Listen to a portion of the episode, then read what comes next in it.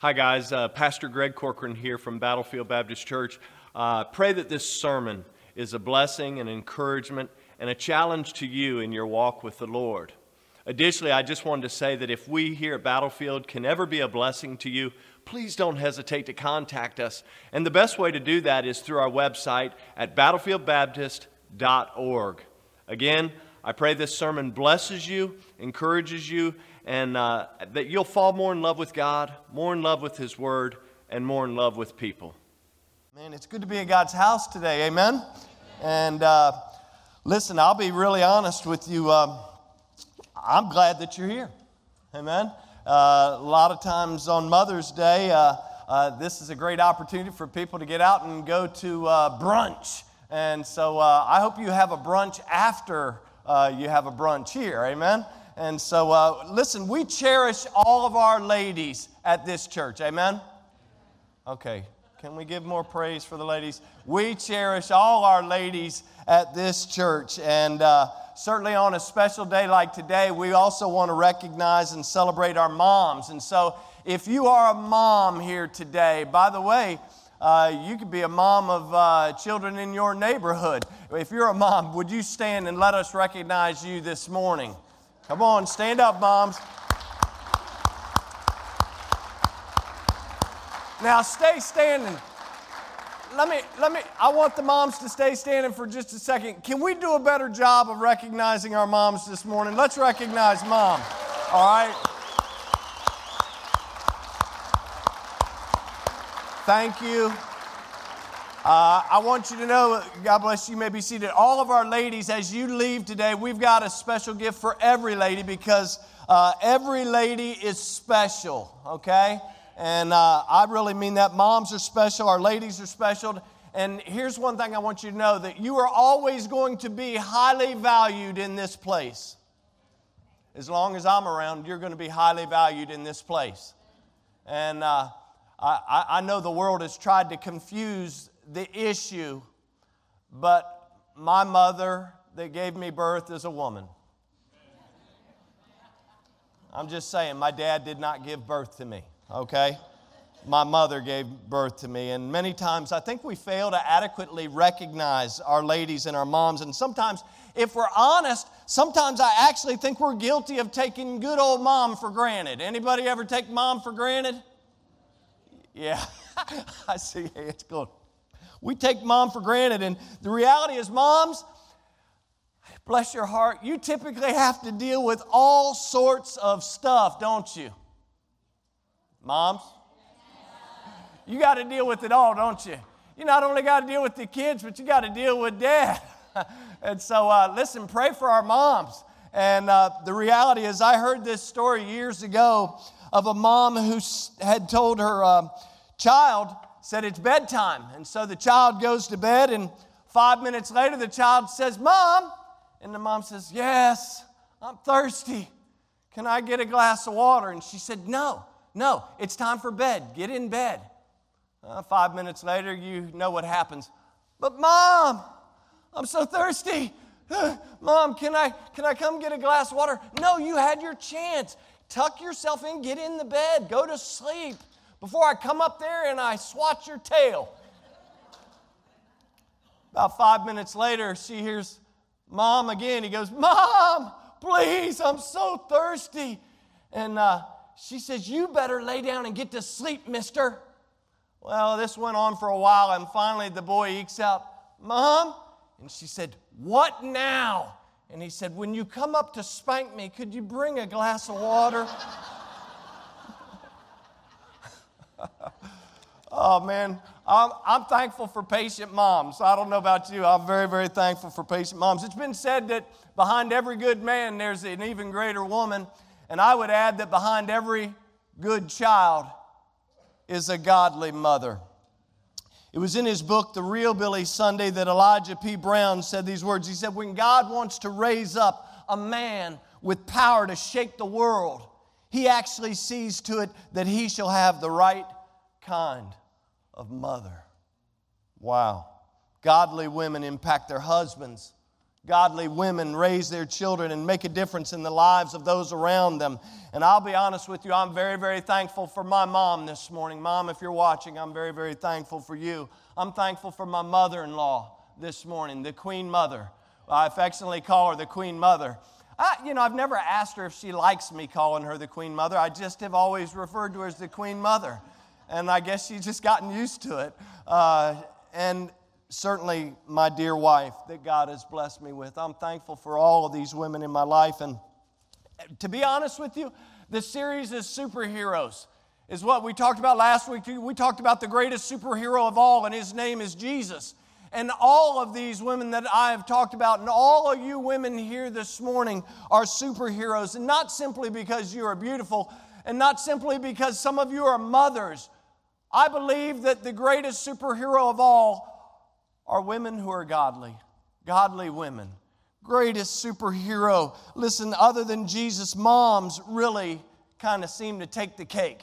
Jesus is the greatest, and I believe right below Jesus are moms. In fact, we were talking appropriate enough in Sunday school this morning, and Chuck was laying out kind of a dissertation on a lot of moms, and the last mom he spoke of was Mary. And you remember what Jesus thought of his mother? He loved his mother so much that when he's on the cross, he looks at John and he says, Hey, listen.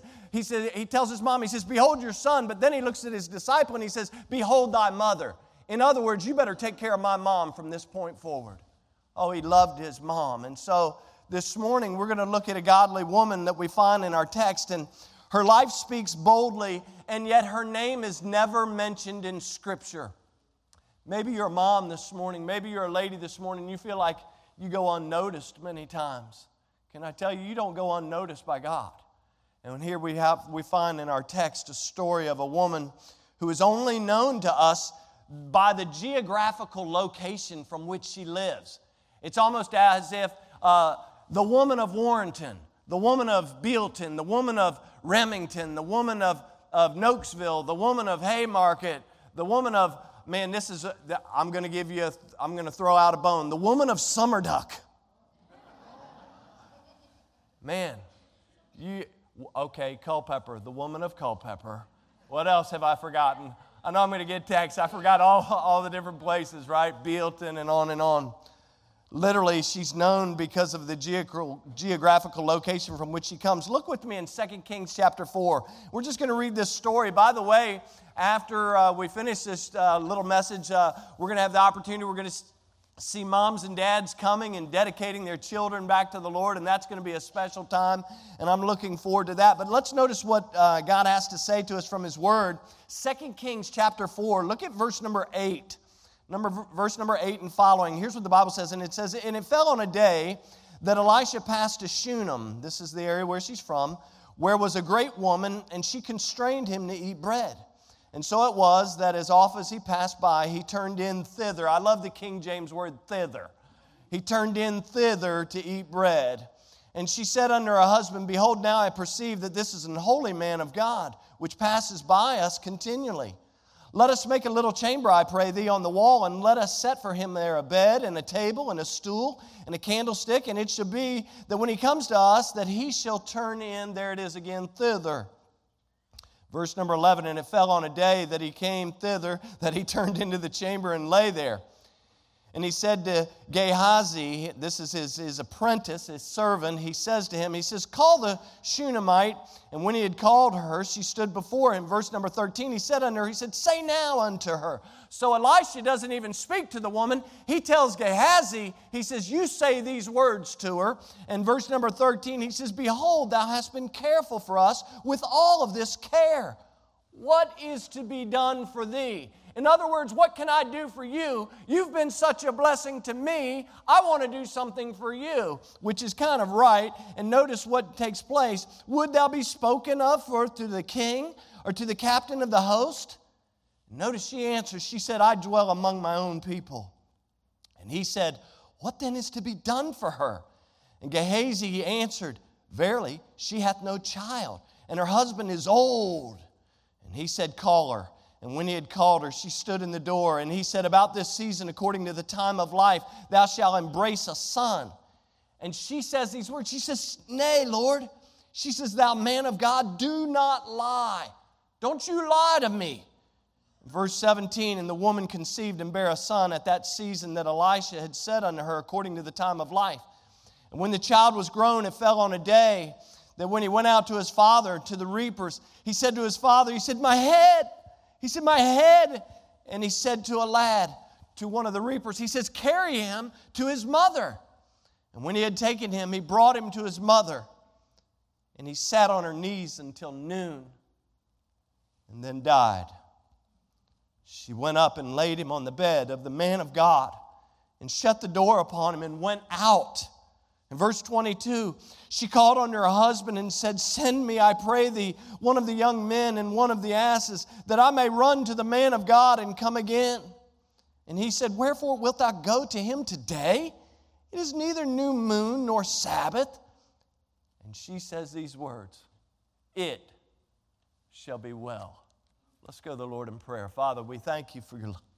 We thank you for that love that you have showed to us through your Son. God, we thank you for the love of a mother. God, we thank you for the opportunity to celebrate not only your love, but these women that have gathered today in your house. God, we celebrate each and every one of them. Lord, I pray that as we look at these verses of Scripture from your holy word, God, that you would work in our hearts, that you would draw us closer to you, that you would draw us closer to one another. God, that you would begin to work in our hearts in a way that brings you honor and glory. Lord, I pray that today, that if there's somebody in this room or somebody that's watching, God, that has heard a lot about Jesus, he's heard a lot about the Bible, but maybe they've never trusted Christ. I pray that today, that that today would be the day that they open up their heart and that they would receive the greatest gift that has ever been offered to man, whether they're in this room or watching online. Lord, I pray that you'll be with us through the next few moments of time, that you'll receive the honor and the glory. God, be with our parents as they dedicate these children back to you, Lord. We'll give you the praise for all that you'll do in this place, and we give you that praise in the precious and powerful name of Jesus, and for his sake, amen and amen. Well, um, again, it's good to see you and good to be in the Lord's house. I want you to notice right away with me some things that we see in our text. And look back with me, beginning in verse number 8 we, we see in verse number eight, the Bible tells us that this is a great woman, but it also points out that she's actually a per, uh, persuasive woman. Have you ever known a persuasive woman, men? And the men are afraid to answer. They're like, don't ask trick questions in church. Listen, this, this word great, if you look in the text, this word great in the Hebrew actually refers to the fact. Now, you see, Gehazi tells Elisha that her husband is an old man, but this word great also reminds us that she's a little bit older or a little bit more mature because a woman is never old, she's just mature, right? And so she's a little more mature, but it also means that she is probably a woman of means. In other words, she has some sort of wealth uh, that she comes from. But it was said of the Chaldeans that this woman was also someone who actually feared God and feared sin. And so she's persuasive. Look here in verse number eight. It says that she constrains Elisha to eat bread. In other words, here's the, here's the deal Elisha, as the man of God, he probably wouldn't have been known to stop at this house. He's probably just passing through on his regular travels. But this woman constrains him. Folks, the word constrain there means that she presses him. She, she basically uh, uh, keeps on talking, encouraging him, and begging him to come and eat at her house. And so, what I see, other than her being great or being persuasive, you know, Elisha's ministry is in full swing. He's traveling, and so she sees this man in need at the beginning and she constrains him to eat bread. And what I see more important than being great or persuasive is that she's a woman of generosity. Listen, if you're going to be a godly woman, you're going to be a godly man, it doesn't matter, woman, man, whatever. Listen, you're going to be generous. You're going to be generous. And so she's a woman of generosity. Look at verse 8. It says, And it fell on a day that Elisha passed to Shunem, where there was a great woman, and she constrained him to eat bread. And so it was, look at the last part. And so it was that as oft as he passed by, he turned in thither to eat bread. So notice this becomes a pattern. Every time he goes by, he stops now. One, one meal turns to two, two meal turns to three meals, and three meals turns that every time this guy is passing the town of Shunem, he says, Listen, I'm going over here because she's got some chicken and dumplings.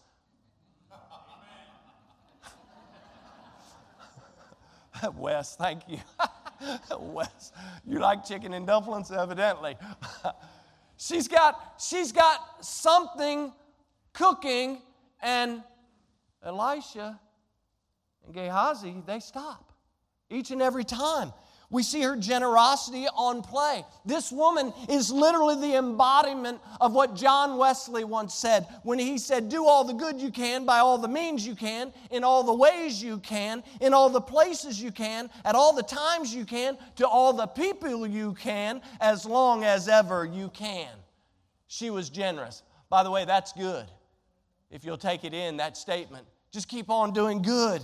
Listen, I love the clarity of Proverbs chapter 11 and verse number 25 in the Christian Standard Bible. It's so simplistic, uh, it's so simple the way they put it. They just say, A generous person will be enriched, and the one who gives a drink of water will receive water. This woman is generous. She says, Hey, this man of God has nothing. He's passing by, he has no food. He's probably a little gaunt. He's, he, he's passing by, and she says, Listen, we ought to feed him. And so she constrains him. And he doesn't necessarily want to go into the house. And you say, Well, how can you be so sure? Because she has to basically press him to come eat at her house. And so she does it because she's a generous woman. By the way, the word generous means that you have a readiness. You have a readiness to give more of something, whether it is your time or your talent or funding. It's almost like the, the Good Samaritan. You're generous with your time. You're generous with your abilities. You're generous, whatever it is that God has blessed you with. And that's what we see in this woman because she understood the truth of God's word that says in 1 John chapter 3 and verse number 17, it reminds us to be generous by saying, Who had this world's good and sees his brother having a need and shut up his bowels of compassion from him? How dwelleth the love of God in him? And if you keep reading that passage, verse number 18 goes on, and it says, My little children, let us not love in word, neither in tongue. You know, there's a lot of people who give lip service. This woman wasn't one of them. She wasn't just a woman who gave lip service, she was generous. You see, that verse says, Let us not love in word, neither in tongue, but in deed, action. Put some action and truth. Oh, yes, this woman was kind and generous. And I don't know about you, I'm grateful when I come across generous people. Have you ever met somebody that's really generous with their time? You ever had a school teacher who was generous? To teach you algebra when you were about ready to fail out of algebra? Was I the only one? Okay. Which makes it even all the more scary that my wife is an accountant and my son is studying engineering. I'm the village idiot at the house. Did you ever have someone pour into your life with their generosity? This is exactly what the woman did. And I'm thankful for the testimony of a godly woman who is also a generous woman. By the way, I'm thankful for her testimony, but the reality is the greatest model of generosity that we have ever seen, that we have ever known, that we have ever read about is Jesus. I said the greatest model of generosity is Jesus. Oh, listen, he gave his very best and he held nothing back in our lives by his will, by his word, and by his wounds. He gave His very best for us. Oh, we ought to not forget that just because it's Mother's Day. Jesus was generous even to wicked and unthankful people. You say, really? You know, because here's what I know it's easy to be generous with people you love, isn't it? Man, I just love my little puppy. The ladies got to see the colonel yesterday at the tea party. See, I told the ladies that I believe in security, so I wanted to bring the colonel in to, to sniff for bombs and drugs in the gymnasium. They got to see the, the new puppy known as the colonel. I don't know why I just shared that.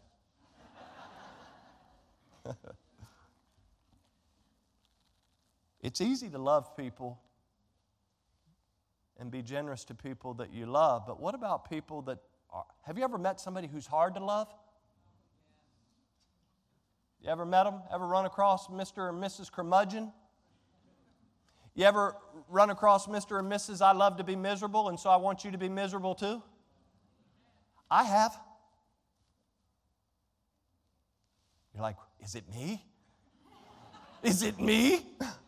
No, I'm not saying it's anybody in this room, but we all have run across people who are not very easy to love.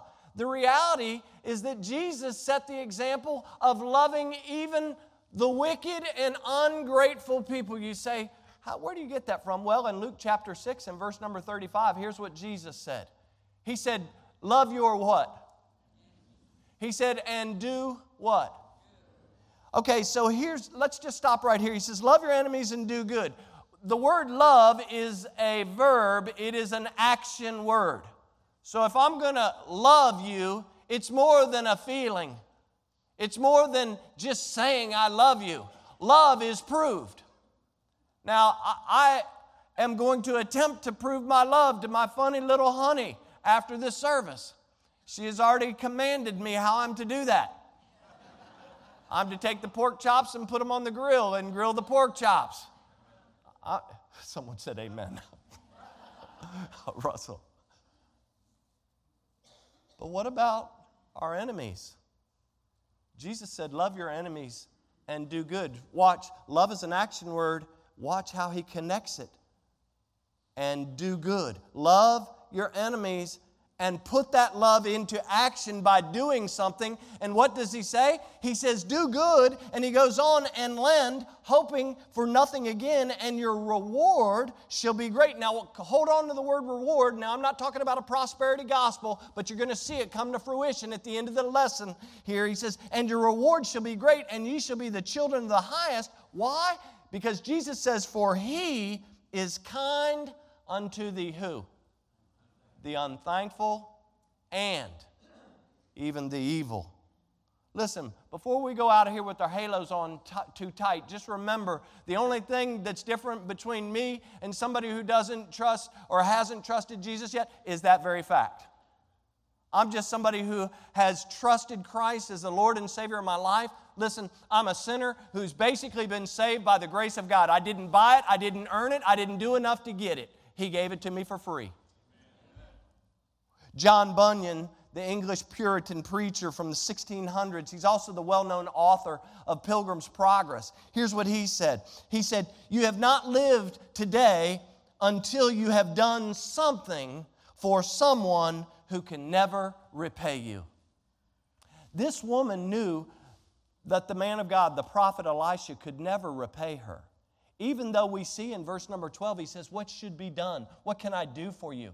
She knew it wasn't about him repaying her, she was just generous. But uh, beyond her generosity, I also see that she's a woman of sensitivity. She's a woman of sensitivity, not in the way that the world views sensitivity as some type of weakness, but she was sensitive in regards to spiritual things. Look at verse number 9, verse number 9 and 10 of our text. It says here in verse number 9, and she says unto her husband, Behold, now I perceive, that word perceive means to know. She says, I actually know that this is a man, a holy man of God, which passes by us continually. She said, I know he's been eating supper here. Now, this is a step. I know he's been eating supper here, but honey, don't you think we ought to put an addition onto our house? Don't you think we ought to build an addition on and put in there a bed and put a table in there and put a chair in there and just, you know, doll it up? I wonder what the husband thought. Well, what I know is that the husband agrees because that's exactly what happens. Notice, she says, I pray thee that we set it up with a bed, a table, a stool, and a candlestick, and it shall be that when he comes, he will he'll stop here. And so her generosity and her sensitivity, what God is doing and how God is working in their lives. See, when the man of God comes, she's being able to, to kind of see what's going on and to hear from the man of God. And I'm guessing at some point, somehow, Elisha has shared God's word with her. And so she's developing this relationship with her family and with this a prophet of God. And so her generosity leads her husband, leads her to ask her husband, hey, let's build a chamber for him to stay in. And so we see that her generosity and her sensitivity, they, they show and reveal to us her concern for others, her hospitality, her servant's heart, as she seeks to honor Elisha. One of the occasions, as he's there and he says, Call the woman, as I read in verse number 12. And then in verse number 13, he says, Hey, listen, what can I do? You've been so nice to us. You've been so kind. You've been so generous. I mean, who, who goes out of their way to, to kind of build a room for me? He says, What can I do for you? And notice she says, I, at the end of verse 13, she says, She answers, I dwell among my own people. In other words, what she's saying at the end of verse 13 is, I don't want anything. I don't want anything. I'm, I'm good. I'm good. So, what we see is not only is she generous, not only is she sensitive, but she's a woman of contentment. Ladies, can I encourage you today to be contented? Men, can I encourage you today? Be contented. It's a sign of godliness if you really want to know the truth. And so Elisha, he's moved with her generosity. He says, Hey, what can I do? And she says, No, I'm good. I'm satisfied. It's as if she, were, she had heard in advance of what Paul would say in Philippians chapter 4 in verse number 11 when he said he had learned how to be content. She said, I'm content. All is well. Oh, listen, she said, I'm content with what I have and I'm content with what I don't have. She had learned to rest in her situation and she was at peace.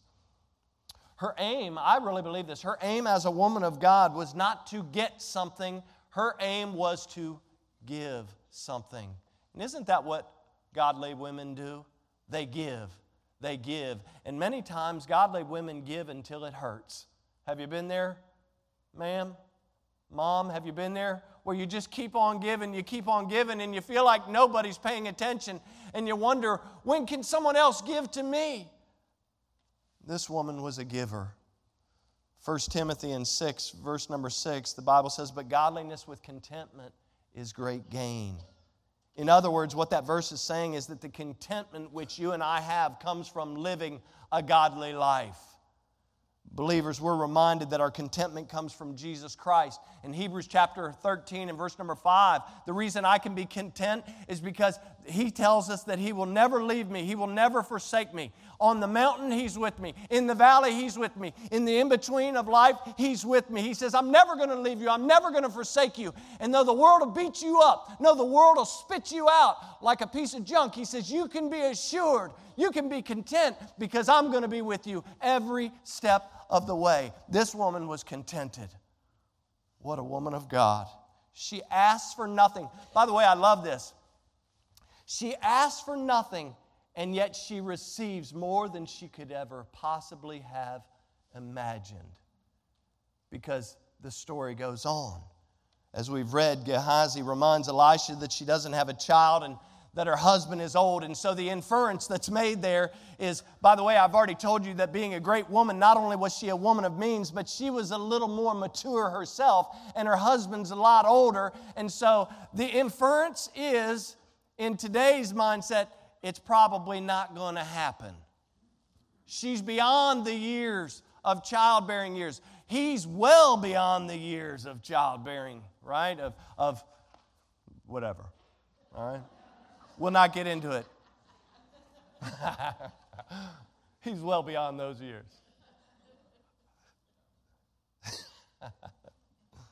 the prophet says, in verse number 16, look at it. He says, About this season, according to the time of life, thou shalt embrace a son. In other words, the prophet is saying, Guess what? A miracle is getting ready to come your way. You know, we celebrate the miracle. In fact, we talked about a little bit in Bible study this morning. We celebrate the miracle that took place in Sarah's life. This is just as much, as much a miracle. This woman didn't ask for a child. She didn't beg for a child. She didn't ask for notoriety in front of the king or the captains. When he asked her about that, she says, No, you don't need to mention me to anybody. I dwell with my people. I'm content right where I am. I, don't need anything. I'm just wanting to be a blessing. I want to feed you. We've made this room for you as you come past. Just use it and, and know that we're, we're just casting our bread on the water, so to speak. But what I see is that God gives her a miracle. And I can only imagine the baby is born, she, she, asked the, she asked the prophet Elisha, she says, Don't lie to me. She says, You said I'm going to have a child. Don't you dare lie to me. But guess what? She has the child. And between verses 17 and verse 18, what we know is that a lot of time has passed. In fact, I would suggest that at least seven to 10 years has passed. Because, in other words, why would the child in verse number 18 be out in the field with his dad and the reapers? Jewish custom said that the child would probably have been out in the field by the time he was 12, but I would suggest maybe he's a little bit younger than that. And he gets out there and he starts hollering that his head, his head, his head. And so a lot of people have tried to guess what was going on uh, with the child. Some have suggested that maybe he was having a heat stroke. And so the father didn't think it was something so uh, over the top that mom couldn't handle it because guess what he does? He says, Hey, carry the boy to his mother. Isn't that what dads do? That's what we do as husbands. I got a cut on my finger. Got a cut on my finger. Yesterday, ladies, in the tea party. Hmm. Poor baby. And you would have thought the tip of my finger was falling off. We're at the house. She's making those cute little sandwiches with no crust and, you know, the, all the little delicacies for the ladies' tea party. And I want to be the good husband. So I go to the sink and I start pulling out the dishes, you know, to wash the dishes. And in my haste, there is a sharp knife inside of a bowl. And I just went straight down the sharp knife. I ran off into the bathroom like a little baby. Isn't that what men do? Take the boy to his mom. She's going to know what to do. Sir, why don't you do something? Why don't you do something about the boy who's screaming about his head? But he says, take her to his, take him to his mom. And so that's what she does. And then look at verse 20. The Bible says that he sat on her knees until noon and then he dies. And after her son dies, what does she do? She takes him up and lays him in this bed in this vacant room and then she walks away, she shuts the door, and then look at verse 22. She calls her husband and says, Send me, I pray thee, a young man and one of the asses that I may run, watch that word run, that I may run to the man of God and come again. And he says, Wherefore wilt thou go to him today? He said, It's neither the new moon, it's not the first day of the month. And he says, Nor the Sabbath, it's not the seventh day of the week. And she says, it shall be well. The reality is, folks, there are two, this is one of two incredible statements by this woman of God. In saying that it shall be well, we see that this woman is not only a woman of generosity and sensitivity and contentment, we see that this woman, most importantly, is a woman of faith. She says, It's going to be well. I didn't ask him for the child. He gave me the child. Now the child's dead. And so, guess what? I put him up. But guess what? You don't even see that she told her husband this. All she says is, give me, give me one of the boys to come with me and give me a donkey.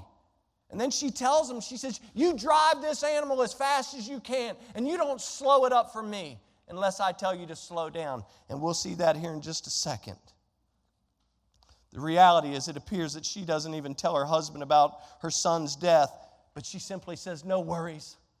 It shall be well. It's going to be okay. I've got to run an errand. I got to go see Elisha.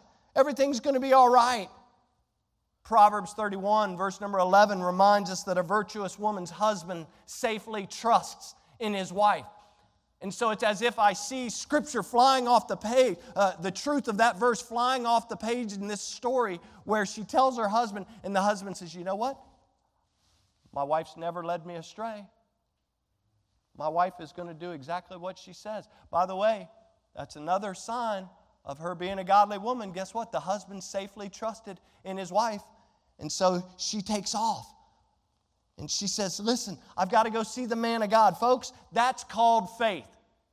It shall be well. She's on a mission and nothing is going to stop her. The Bible reminds us in 2 Corinthians 5 7 that we walk by faith and not by sight. Hebrews 11 1 confirms that faith is the substance of things hoped for and the evidence of things not seen.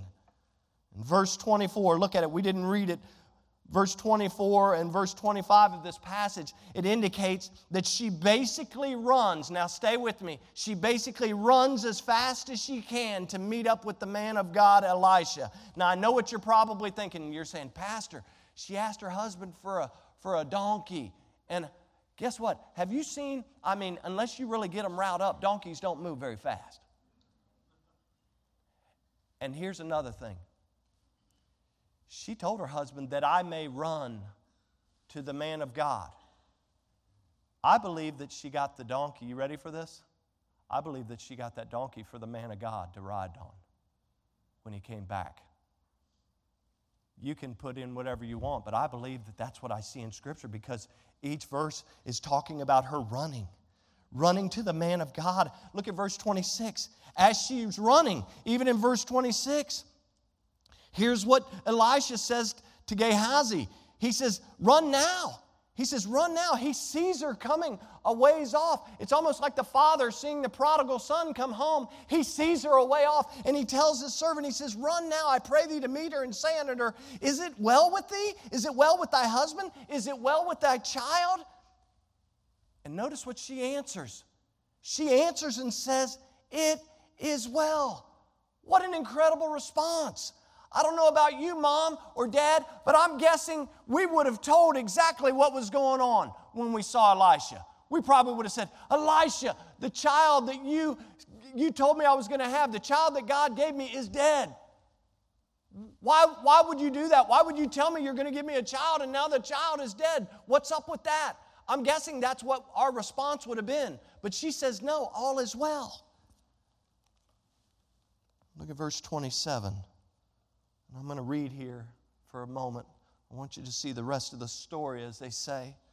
In verse 27, the Bible says, And when she came to the man of God, to the hill, she caught him by the feet. That tells me where she's at. She's not, but if you're catching someone by the feet, you got to drop down. You got to drop down and humble uh, there, there's a, a, humble submission that you're dropping down. You're showing not only the man of God, but you're showing God your humility and your need and your desperation. And she drops down and she grabs him, the Bible says, caught him by the feet. But Gehazi came near to thrust her away. He's like, How dare you? How dare you touch Elisha? And the man of God said, Let her alone, for her soul is vexed in other words, her soul is troubled or distressed within her, and the Lord has hid it from me and hath not told me. So at this point, at this point, Elisha, the prophet, doesn't even know what's going on. Look at verse 28. Then she said, Did I desire a son? Did I ask you for this? Did I come to you and ask you to give me a child? Did I not tell you to not to, to deceive me? I told you, don't lie to me. And then he said to Gehazi, he said, Gird up thy loins. He said, Here's what I want you to do I want you to gird up your loins. And he said, I want you to take my staff. And he says, I want you to go thy way, and if you meet anyone, salute him not, and if any salute thee, answer him not again. And I want you to go to wherever she says the child is, and I want you to lay that staff upon the face of the child. And the mother of the child, watch her faith and watch her dedication here. And the mother of the child said, As the Lord liveth, and as my soul liveth, I will not Leave. And he arose and followed her. Her commitment to the Lord and Elisha influences him, influences him once again. Remember, I told you she was a woman who was very persuasive. She had persuaded him to eat with her. Now she's there and she's persuaded him that he needs to come. Don't be sending your apprentice. I need you to come, Elisha. I need the power of God to come. Verse 31 says that Gehazi's efforts are to no avail. The boy's still dead. But look with me in verse 32. Verse 32. It says, And when Elisha was come into the house, behold, the child was dead. A confirmation the child was dead. And he laid upon his bed. And he went in therein and shut the door upon the two of them. And he prayed. The first thing that the man of God does is pray. He prays to the Lord. And he went up and he lay upon the child, and he put his mouth on his mouth, and his eyes on his eyes, and his hands on his hands, and he stretched himself on the child, and the flesh of the child waxed warm. And so Elisha gets up, he returns, and he walks in the house to and fro, and he went up, and he stretches himself one more time upon the child, and the child sneezes seven times, and the child opened his eyes. And he calls Gehazi and he said, Call the Shunammite. So he called her, and when she was coming to him, he said, Take up thy son.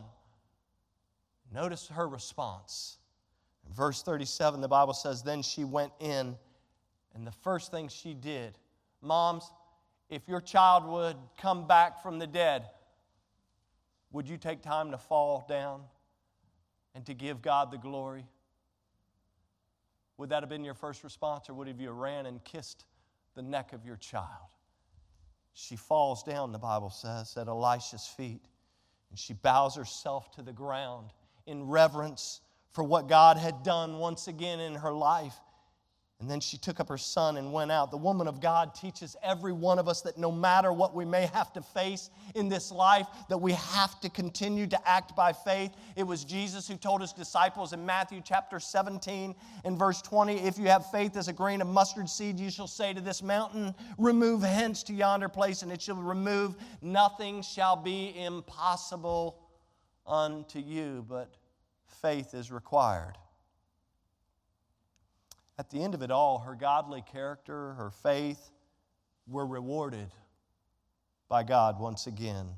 She fell down at the feet of Elisha, the conduit of God's power in that moment, and gave thanks for the miracle of life before she ever touches the boy.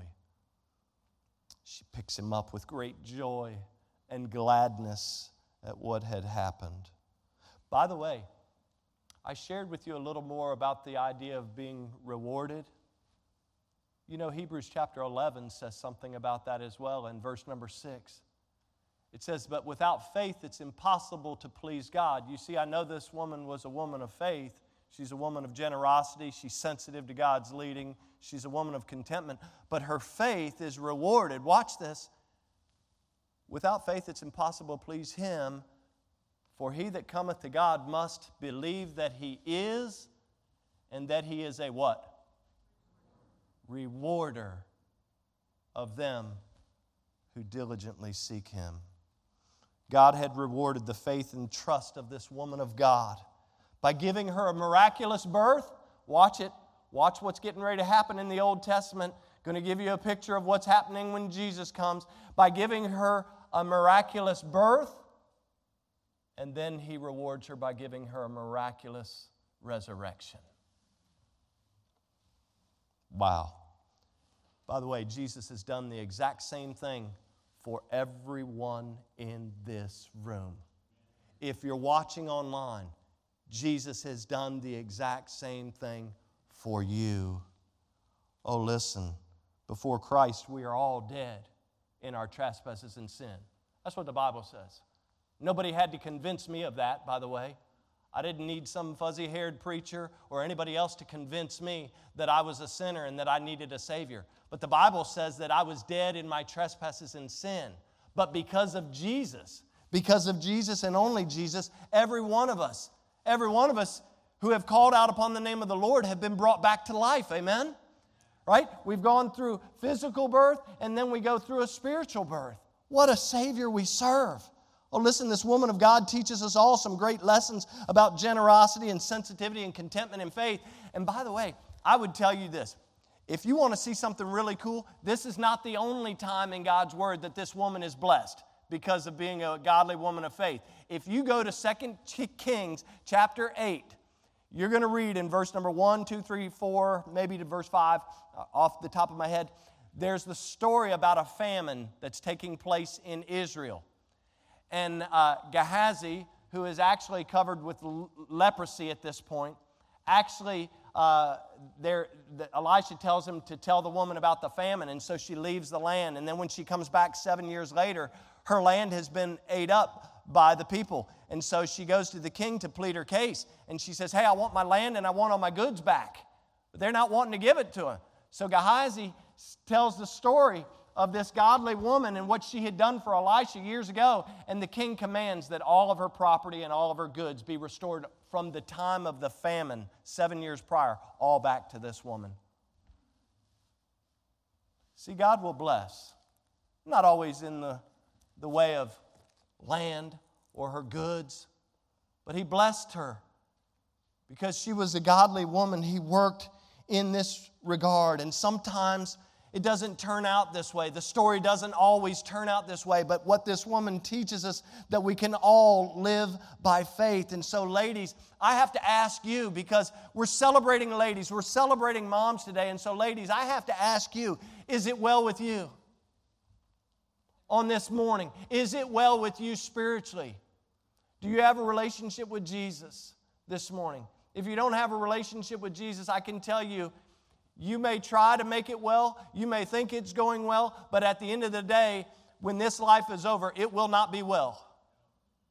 And so I encourage you listen, it's not about me, it's not about anything else today except for the fact that Jesus loves you, He died for you, and He, and he wants to have an intimate relationship with you. And so, ladies, is it well? Do you have a relationship with God? If you do, how is that relationship going? Can you honestly say that it is well with you? By the way, here's another one. If the relationship this way is not right, watch this. The relationships this way are not going to be right. You may have a little bit of what we consider peace. You may be able to get by, but the relationship right here is most important because it allows this to be right. So, ladies, is it well with you? Is it well with you? Are you a, a woman of generosity? Are you a woman who is sensitive to God's leading in your life? Are you a woman of contentment? Or are you always looking for the next best and greatest thing? Men, I want to ask you is it well with you this morning? See, yeah, we're celebrating ladies and Mother's Day today, but this is a great question for all of us. Is it well with you? How goes it with you, sir? Do you have a relationship with the Lord? Is that relationship really doing well this morning? How are your relationships this way going? See, not only this way, but this way. Young people, I don't leave you out. Because, see, we see the story of a young man in this passage. And so I ask you, is it well with you? Elisha's man asks her in verse 26. Notice he says, Is it well with thee? And then notice her final answer. When he asks her, Is it well? She says, It is well. What a wonderful thing to be able to say it is well, but here's the deal. She said it was well and it wasn't. She knew that she had a need, and guess what? She did something about it. She grabbed hold of the prophet of God and she said, I'm not leaving. You, you're, not, you're, not, you're not sending your apprentice. I've come for you. I've come, I'm wanting you to come to my house. I need you to come. I need you to do something. I need you to pray. I need you to do something. You are God's representative, and I'm not leaving until you come. And so she saw her need and she did something about it. Ma'am, sir, young person, if you have a need, the reality is it's time to do something about it. Mother's Day is a great time to do something about it. If there's something that's going on in your life today that needs to be addressed, I pray that you will address it as we go into a time of invitation, that you'll ask God to work in your family, that you'll ask God to work in your life, that you will give yourself completely, wholly to a God who loved you so much that he died on the cross for your sin. Father, we love you. God, we thank you for the message God, as we prepare for our baby time of dedication, as we have families that will go now and they will, they will be getting their children and they will be preparing for this dedication service, Lord, I pray that you would bless them in their decision to dedicate their children back to you, and certainly something that we find in your word. But Lord, I would be remiss if in this moment we didn't just take time to do business with you. This woman in Scripture gives us some great examples about generosity and sensitivity and contentment. And, but most of all, she gives us a great example of a woman of faith, a woman of action, a woman who was not going to be detoured in her hour of need. And so, Lord, I wonder what the need of the people is this morning. God, I wonder if there's those in this room that still need to know Jesus as their Lord and Savior. I wonder if there's someone watching online that is yet to trust Christ as their Savior. I pray that they will understand, they will open up their heart, they will open up their mind, that they will be receptive to let this message of your love and your goodness and this free gift of forgiveness that they will allow it to permeate their lives, that they will, for the first time in their life, they will see their need, they understand their need, and that they would receive this gift. Lord, I pray that you would do that. Your word tells us that if we'll call upon the name of the Lord, that we'll be saved. And so it's not, it's not really difficult, but there must be first a willing attitude. There must be a step of faith. There must be a belief. So, Father, I pray that if there's someone in this room, somebody watching that believes that Jesus, you are who you say you are, that you are the Son of God, born of a virgin, lived a sinless life, died on a cross for the sins of the world, were buried, and that you rose again, conquering death, hell, and the grave. If there's someone in this room, somebody watching that believes this, they already understand their need of a Savior. Lord, I pray that they'll open up their heart and they will trust Christ today. They will ask Him to forgive them and to come into their life and to begin to work on the inside. So many times this world tries to change us from the outside in. God, I pray that they would be willing. They would be willing to take a step of faith and ask you to begin to work on the inside of their heart.